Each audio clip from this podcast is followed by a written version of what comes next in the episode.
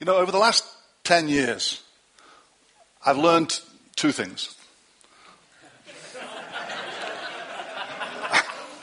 I'm a bit of a slow learner. I hope I've learned more than two things, but I've learned at least two things. I've learned, hopefully, actually, or, or deepen my understanding, hopefully, of lots of things about God. Um, and what you, what you think about God how, is so important. What you think God is like is so important. So I've learned things about God, and I've learned things about what he's done for us and who we are in him and so on. But the two things I'm talking about particularly are, are things about how we do this Christian life. There are two really important truths that I feel God has, I don't know, strengthened in me anyway, well, taught me about how to live the Christian life, how to live the good life that he intends us to live. And I want to focus on one of them today. It's, it's, it's something I've talked about before, it's a, it's a bit of a reminder for you, but it also came out of my meditations on Nehemiah. See if you can guess what it is as I go along. Chris will be able to guess it fairly quickly, I think.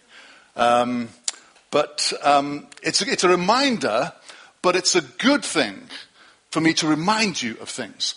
The Apostle Paul, writing to the Philippians in Philippians chapter 3, verse 1, I think it is, it says, it says, It's not a trouble for me to write these things to you again, and it is a safeguard for you actually to be reminded of truths that God has spoken to us and that He's taught us is a safeguard to us. It guards us from falling back into, into you know, bad stuff. To be reminded of things is good. At least that's my excuse for preaching you the same sermon. Anyway, no, you've heard this before, but it's a, it's a good thing to be reminded. In actual fact, it, it's important we guard what we build. In, in, Nehemiah chapter 7, the bit that I'm going to read in, in Nehemiah, they finished the building. They finished the building of the temple, they finished the building of the walls. But then in the beginning of chapter 7, he says, Therefore, set a guard, you know, in front of the walls. It's important that the truth that God builds into us, we guard it, we protect it, we don't let it go. We don't let the enemy steal it away from us. But it's actually in Nehemiah 8 I want to just look at. We're not going to read the whole thing, there's too much. But basically, what's happened in Nehemiah 8 is Ezra comes now, all the building is finished, they're coming to celebrate, and basically a revival starts. How many want to see the Holy Spirit poured out on us more and more, yeah? It's like that, revival. Yeah, here we go. Woohoo. And uh, um, a revival starts under Ezra, and it starts with him, it starts with him teaching. Starts with a teacher. Revival starts with a teacher. Who'd have thought it? It's normally the prophets who get all that stuff, isn't it? But it's, it's him teaching, it's him teaching the scriptures, teaching the word of God, and suddenly they start falling down in worship, and the Holy Spirit moves, and it's amazing. And then I just want to draw your attention to this. Um, as the book of the law is being read, uh, let's go from verse. Ezra reads the book of the law, and there's a whole bunch of people in verse 7 who are, are instructing the people about what it means. Verse 8 of Nehemiah chapter 8, they read from the book of the Lord of God, making it clear and giving the meaning so that the people could understand what was being read. Then Nehemiah the governor, Ezra the priest and scribe, and the Levites who were instructing the people said to them all, This day is sacred, holy, to the Lord your God. Do not therefore mourn or weep. For all the people have been weeping as they listen to the words of the law. Do you know, sometimes do you read the Bible and, think, and especially when you read about Jesus and you read what he's done for you and you read the kind of life he wants us to live, do you ever feel like weeping? Think, oh, Lord, I fall so far short. Sometimes, sometimes it has that effect on us. And that's what's happening here. But he says, no, don't do that. Don't mourn and weep. Nehemiah actually said, go and enjoy choice food and sweet drinks and send some to those who have nothing prepared. This day is sacred to the, our Lord, do not grieve, for the joy of the Lord is your strength. Anybody ever heard that verse or used that verse? The joy of the Lord is your strength. It's an important truth. Well, it comes from this bit.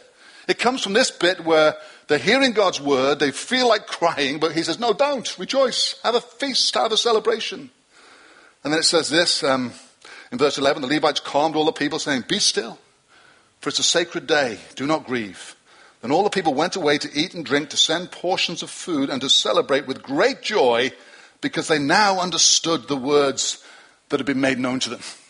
So, through reading and hearing the scripture and having it explained to them by these teachers, they just, ah, they're full of rejoicing and celebration.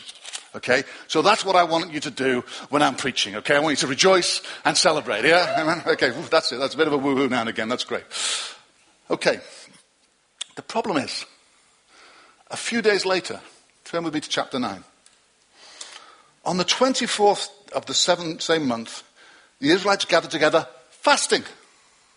Fasting. Who, who, who then? Fasting. oh, thanks, Christine. See you. Fasting. Hang on a minute.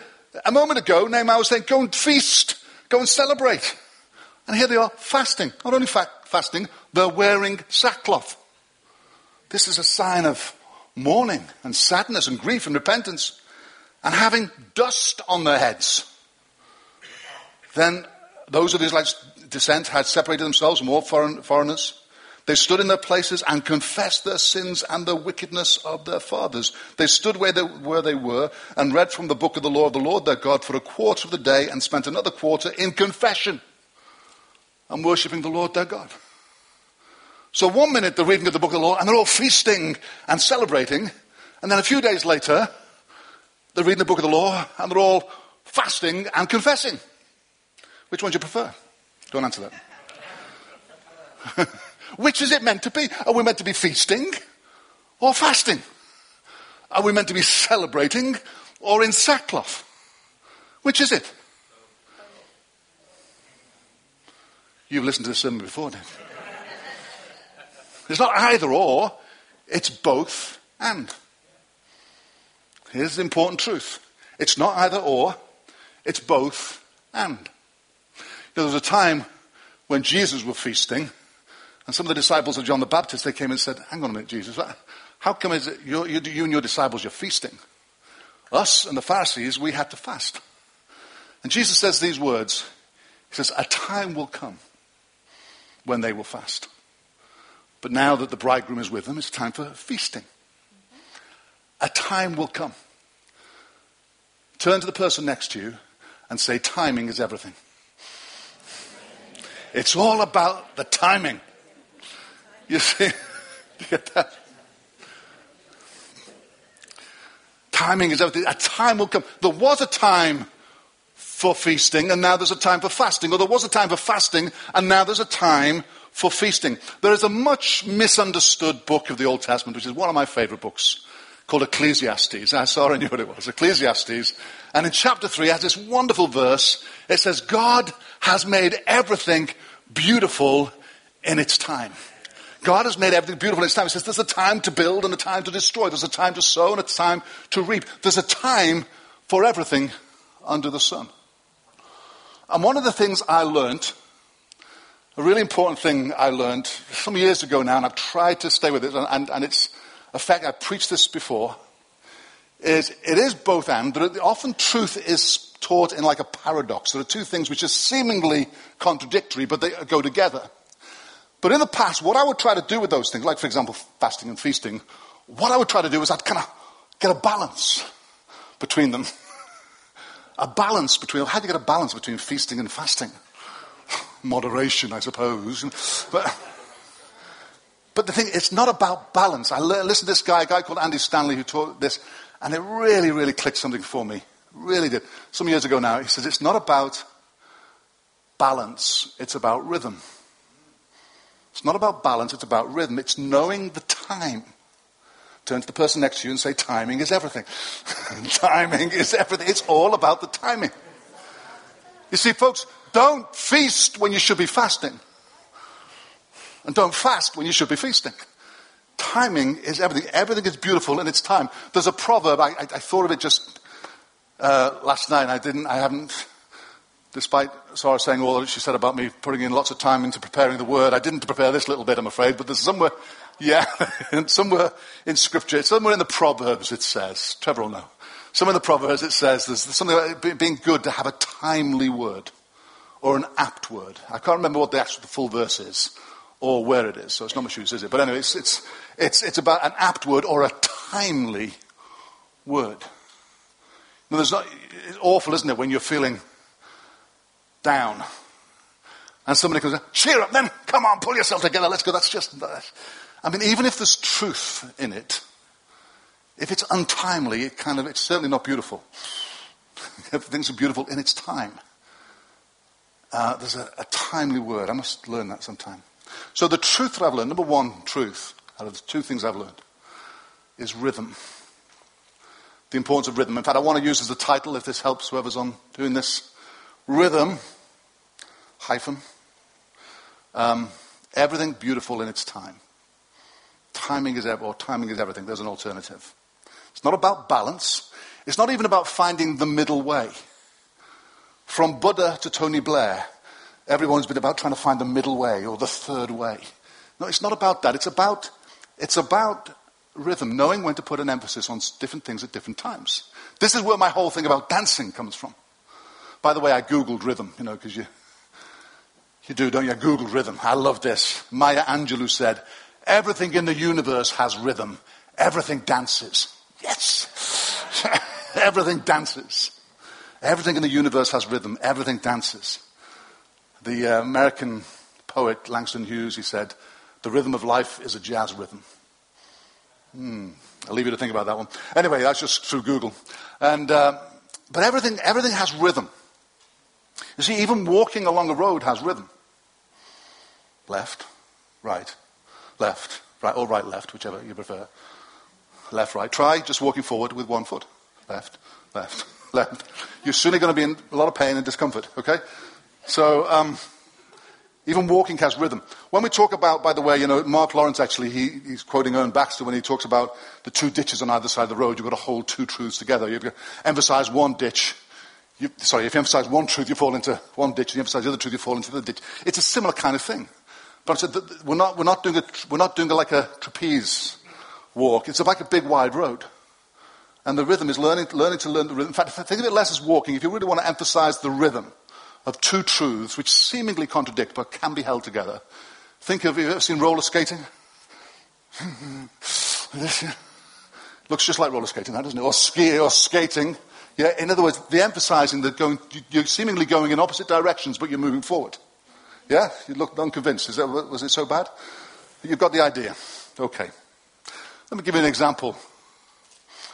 Um, there was an emphasis, there's an emphasis that some people, I want to show you how these holding truths in tension in rhythm might apply practically. There's an emphasis amongst some Christians I've come across over the years who would say, you know what, we're all dirty, rotten sinners. They've, they've landed in a ditch when they're talking like that. They're, you know, you're dirty, rotten, miserable sinners.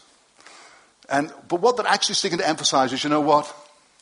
We're, we're still able to sin. We still mess up. Anybody that's not true of? You know? Okay, so we all mess up, we all sin. There's a truth there. If you emphasize it too much, you end up with this kind of worm mentality. We are just dirty, rotten, miserable, sinning sinners. We're worms. Apparently, there was a lady who once said that to Winston Churchill. And Winston Churchill, he says, Madam, you're right. He says, but I think I am a glowworm. sounds, sounds typical of Churchill. So we, to be honest with you, in our movement, we have emphasized much more you know, we're saints, we're, you know, we're overcomers, we're, maybe we have ended in a ditch sometimes. And we needed to balance that out with an element of truth that, you know, we do mess up. Or actually, in conversation just this week, a couple of conversations this week I've had, we've looked at it, in, looked at these things. Um, for example, in our family hub, this week we talked about this. Um, you know the whole thing about when is it time just to kind of let go and let God. Stop trying. Stop trying so hard. And just let go and let God and let Him live His life through you. And other times you think, well, hang on, isn't there a truth about we've got to work at this? We've got to perfect holiness out of the fear of God. We've got to pursue it with a passion. We've got to be disciplined like, like, the, like the athlete that goes into strict training. There's scriptures for both sides. We were talking about this. By the way, just be careful on this though. It's not a balance or a rhythm between grace and works. It isn't that. Everything is grace. You never balance out grace with anything. Everything is grace. The whole environment in which we live is grace. The whole ground in which we're rooted is grace. Never balance out grace. Everything is grace. In fact, actually, let's, let's stick with the rhythm thing here. There's apparently a difference between the beat and the rhythm. Alison was trying to explain it to me last night, and I almost got there. But a beat is a regular thing, okay, is a regular, well, beat, you know, like a heartbeat, a pulse. It's regular. Interestingly, if your heartbeat becomes irregular, they call it arrhythmia. So there's something there. Not quite sure what, but there's something. But, but a beat is a regular beat. The rhythm goes on top of that, okay, and it's, it's different from the beat. I'm not, I can't explain it more than that. I want to go say this grace is the beat. Grace is the constant. It's the beat. The rhythm might be sometimes we're emphasizing resting in God's grace. Okay, and other times we're emphasizing with the rhythm working with His grace. Do you understand? Sometimes you rest in His grace, say, Lord, I can't do this, I'm not able to do this. And Lord, I thank you that you accept me just unconditionally, just as I am. I'm just going to struggle and try no more. I'm just going to rest in your grace. Sometimes that's the right thing. That's what you should be emphasizing.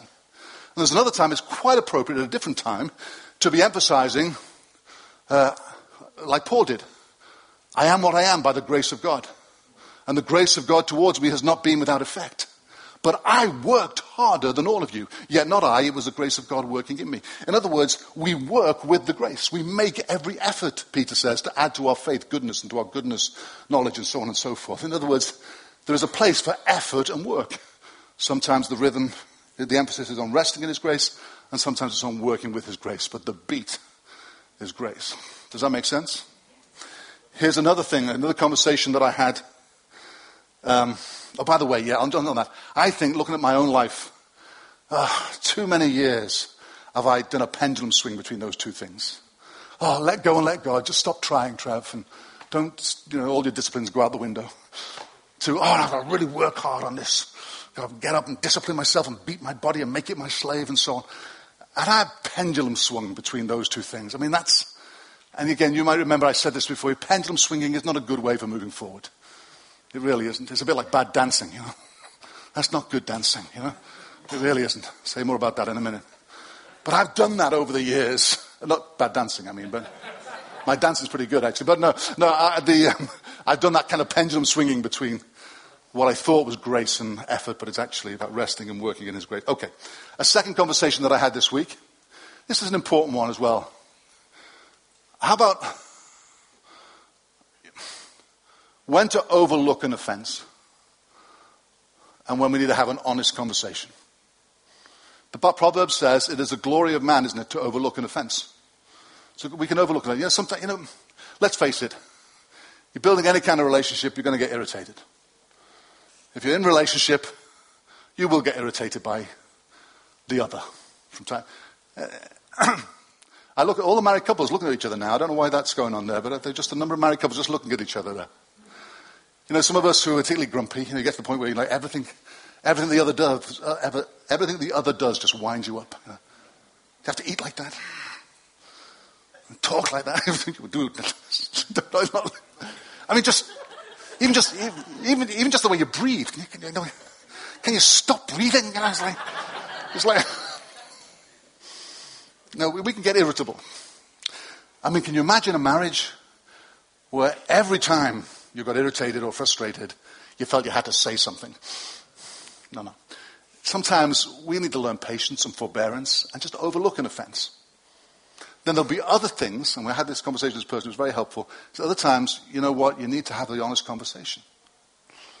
Now, by the way, in all of this, forgiveness is the beat. Forgiveness is not optional. It's not like the rhythm, you know. Uh, the emphasis today is on forgiving. the emphasis tomorrow, oh no, I'm not going to forgive today. You know? no, that's not rhythm. The beat is you always, always forgive. The rhythm is you might sometimes just overlook the offense. Doesn't matter.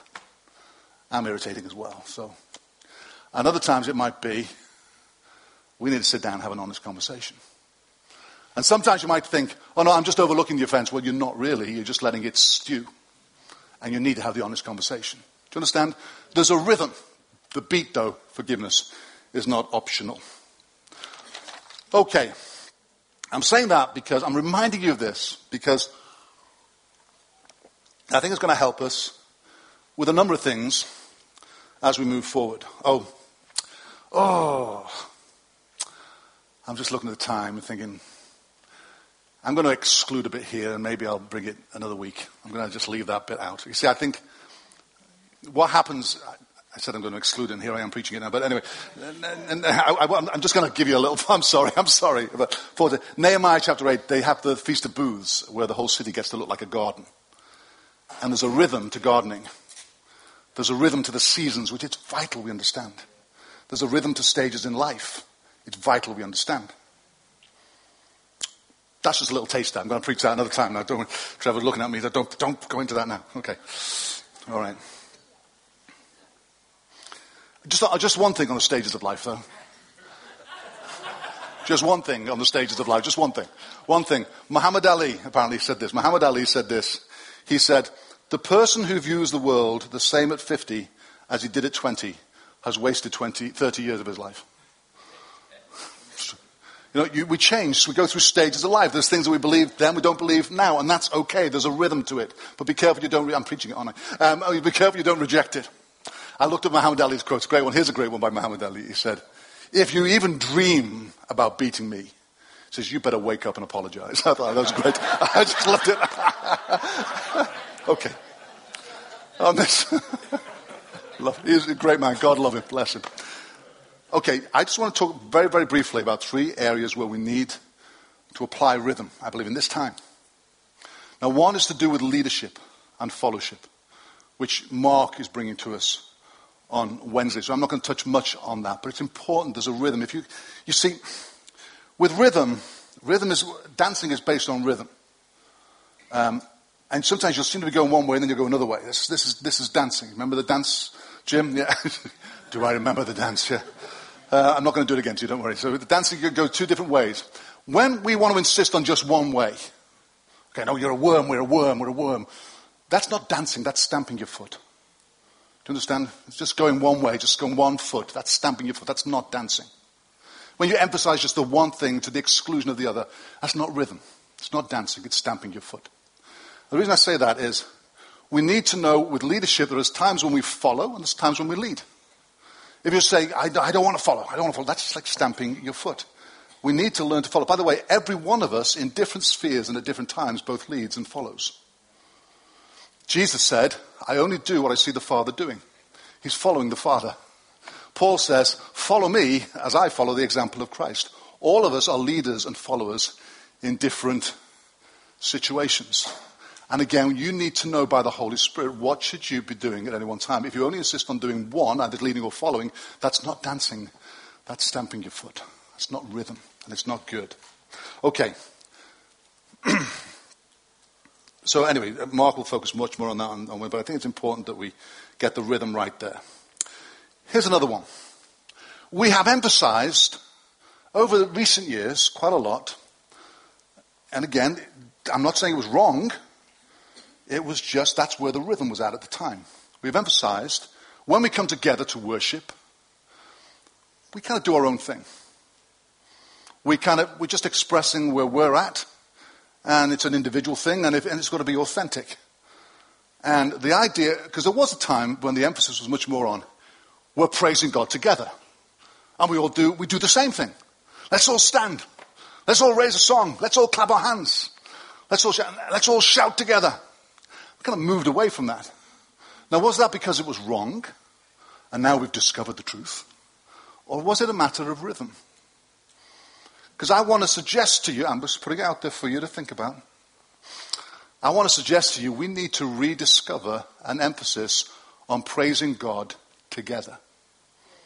So there's a time, there is a, t- there is a time and a place, and even within the course of a meeting, there are things, particularly at the beginning, when we do it together and then later it becomes a little bit more personal, intimate, it might be a little bit more different. I've heard people say, and it's fine, I'm not saying it's wrong, it's about rhythm. They might say, you know what? Isn't it wonderful? We all come together and we're all praising God in our little different ways. Well, yeah, sometimes. But there's something that's discovered when you're praising God, you're all doing the same thing together that's really, really powerful. Praising God together is powerful because if we're all just doing our own individual things so it's authentic, big thing is authenticity these days, then that isn't praising God together. That's just praising God individually in the same room. Do you understand there's a difference? Now, this can't be forced. Eugene Peterson who I was going to finish with, but I don't think I will be able to now. Eugene Peterson talks about the unforced rhythms of grace. So we're not talking about forcing people. But we also, you know, actually making a choice of our heart. And when Marcus or whoever says, let's stand together. Let's raise a shout. You know, uh, Alison says, whatever, do jazz hands, whatever. there's a thing, actually, there's something powerful when we do things together. And so I want to encourage you to think about that. You know, some of us, let's be honest, some of us, we think we're sitting down more often because, you know, we're just, well, it's just us and God. It's fine. Let's be honest, it's because we're older really, isn't it? For most, for many of us, we need to sit down more. Standing up takes a lot more effort, but sometimes you know what? The effort is worth it. Because you're pressing to God together as a group and you get somewhere. And again, it's not, nothing's forced and it, it's about rhythm, so sometimes the rhythm will then swing back and it becomes very, very individual and very, very diverse. But don't stamp your foot at me now and say, no, I always want it diverse. It's got to be diverse all the time. It's got to be authentic, individual. No, no, no. There's a time, there's a real value in all praising God together. I remember once going to the back of a meeting, came in late to a meeting. Gosh, that's, that's another thing, but we'll talk about that another time. Um, um, I, I came in late to a meeting, and stood at the back, and I saw every head going up. Everybody was stood, and every head was going up. Now, to be fair, it wasn't great dancing. It was a charismatic two-step. You know, we always used to do that. So we called it Karen. That's all it was. But every head was going. There was, every, there was something powerful in everybody doing something together. We're better together. So I want to encourage you that, that I believe the Holy Spirit wants us to be careful that we, that we learn this rhythm and we don't miss out on something because we're overemphasizing, stamping our foot on, I want it to be individual and authentic and personal. There's a power in doing it together. I can see some of you are going to need more persuading, but that's fine. Um, God, God is Bryn Jones once said this to me God is a God of moods. He's not a moody God, but he is a God of moods. So sometimes when we appear, God is in a mood to really get things stirred up and have a great party and a celebration. Now, you, I would not do this. I would say, I am not in the mood for that. How about it doesn't matter what mood we're in or where we're at? What really matters is what mood God is in and where He's at. And if God is in for celebration and joy, how about we get with it? Okay? And if it's other times it's quiet and it's still and it's just that very personal, intimate thing, let's get with that. God is not a moody God, but He is a God of moods. Discern the mood that God is in and get with the rhythm. Okay, here's another one. I am so blessed that this emphasis came, but again, and please, if you don't understand, if you miss me on this one, you've got to be really, really listen to be careful on this one because if it's misunderstood, it can be um, damaging. I am really grateful to God that He has taught us not to pretend, not to use faith and positive confession as pretending and not being honest about where we're at. And I, I love the fact that He's taught us, you know what, we're all broken. In many ways, we've all messed up in many ways. That's an, been an important emphasis, an important restoring of a, a bad rhythm that we had. We're all broken, we're all messed up. And there's been a big emphasis on empathy. We don't try to fix people, we certainly don't try to judge people. Non judgment is the beat. But we don't try to fix them. And oftentimes we just stand with people or sit with people in their pain and in their mess. That is an important emphasis. You come across somebody who's in pain and you say, pull yourself together. That's an untimely word and does damage. Now, I'm speaking from personal experience here. I've been there. And I'm so glad I had people who didn't judge me, just sat with me. But there was a time when God spoke to me about saying, take responsibility for where you're at. Don't live as a victim. This might be true of where you're at right now, but don't let it define you. Don't let it defeat you. And don't let yourself become dependent because of it. And we live in an age, culture, where we easily label people and let them live as a victim. Jesus said to the man who'd been paralyzed for 38 years, He said, Take up your mat, stand up, and walk. There comes a time when we need to hear the Holy Spirit speak to us about taking responsibility. All the stuff that we're suffering with, all the mess, it may be true, and thank God for those times when the rhythm is on somebody sitting with us and being with us and not judging us, just being with us in our mess. But there does come a time when we have to say, I take responsibility. I'm not going to let this define me. I'm going to, by the grace of God, I'm going to shape my life. Now, again, remember the feasting and the fasting. Which is it, Trevor? Which are you for? Both. The issue is being led by the Holy Spirit as to what to emphasize at a particular time. Please, please uh, do not take this as a license to go and tell people, oh, take responsibility of yourself, when what they need, the, the rhythm, the emphasis needs to be upon sitting with them in their pain. So it's about rhythm. It's not about balance, and it's not about either one or the other. It's both and. So I believe that as we move forward together, there are a couple of things there that we have just got to make some adjustments to the rhythm and listen to the Holy Spirit on. That's not the end of the matter. That's, there'll be other conversations we have to have about it, but I do believe that we need to remember this really, really important principle of rhythm. Otherwise, we won't be dancing together. We'll be just stamping our foot on the thing that we particularly like or what particularly suits us. Okay, I'm going to finish now. Um, and I'll have some other things to share in a few, a few weeks' time about this. But uh, I was at a on Thursday night. I went to we had Family Hub, and then afterwards I went to um, just at the ending of our, our staff do, the end of term do. I didn't go over the whole thing. I'm not particularly a party animal, and I wanted to prioritise my Family Hub. And uh, but I went to stay at the end because there's some there's some people I wanted to say goodbye to who were leaving. So I went to our um, end of term do, and. Um, I was just stood at the bar watching people dancing. And there was one of my colleagues, bless her, lovely, lovely lady, very talented, and, but she didn't have any rhythm. I'm not, I hope I'm not going to name any names, and I hope this recording is never listened to by any of my colleagues. But, but she just didn't have any, just like one of these lovely kind of just, and no rhythm. Uh, by the way, by the way, I was doing there naturally what I don't want any of you to do spiritually. And I don't want to do, i.e., standing at the edges, watching everybody dancing, just judging how they're dancing. That's what I was doing, okay? Don't do that in the spiritual. Okay? The, the beat, the beat here is stay connected and count yourself in. That's not rhythm. That, that's beat. Stay connected and count yourself in. Okay, don't think, oh, well, today I feel like getting connected and counting myself in, but tomorrow I don't. It's just the emphasis. No, no, no. That's a beat. Stay connected and count yourself in. Don't do what I was doing in the natural. In fact, I felt so guilty about what I was doing in the natural, just standing at the bar judging other people's dancing, that I went and joined in the dance. Until I realized I was dancing to Dancing Queen. And I thought, oh. God, I don't like bad dancing, I don't like bad music. But anyway, this is what, as I'm I'm sorry, I'm sorry. If some other fans here, I'm sorry.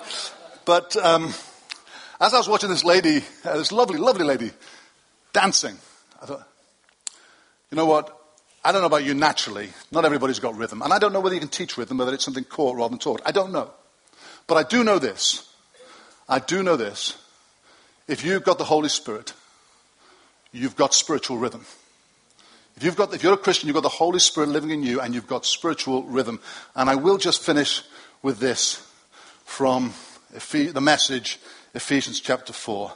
Understanding this principle of rhythm is vital for moving together.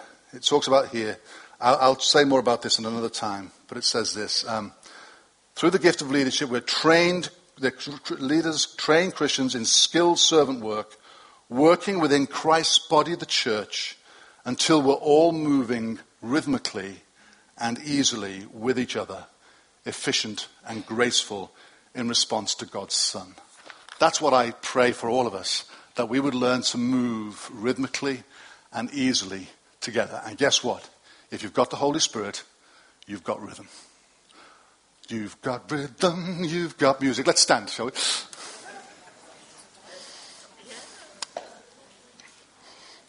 In Galatians chapter 5 in the NIV, it talks about keeping in step with the Holy Spirit. I want to suggest to you that's not just about walking, it's about dancing. It's about getting into the, the rhythm of the Holy Spirit.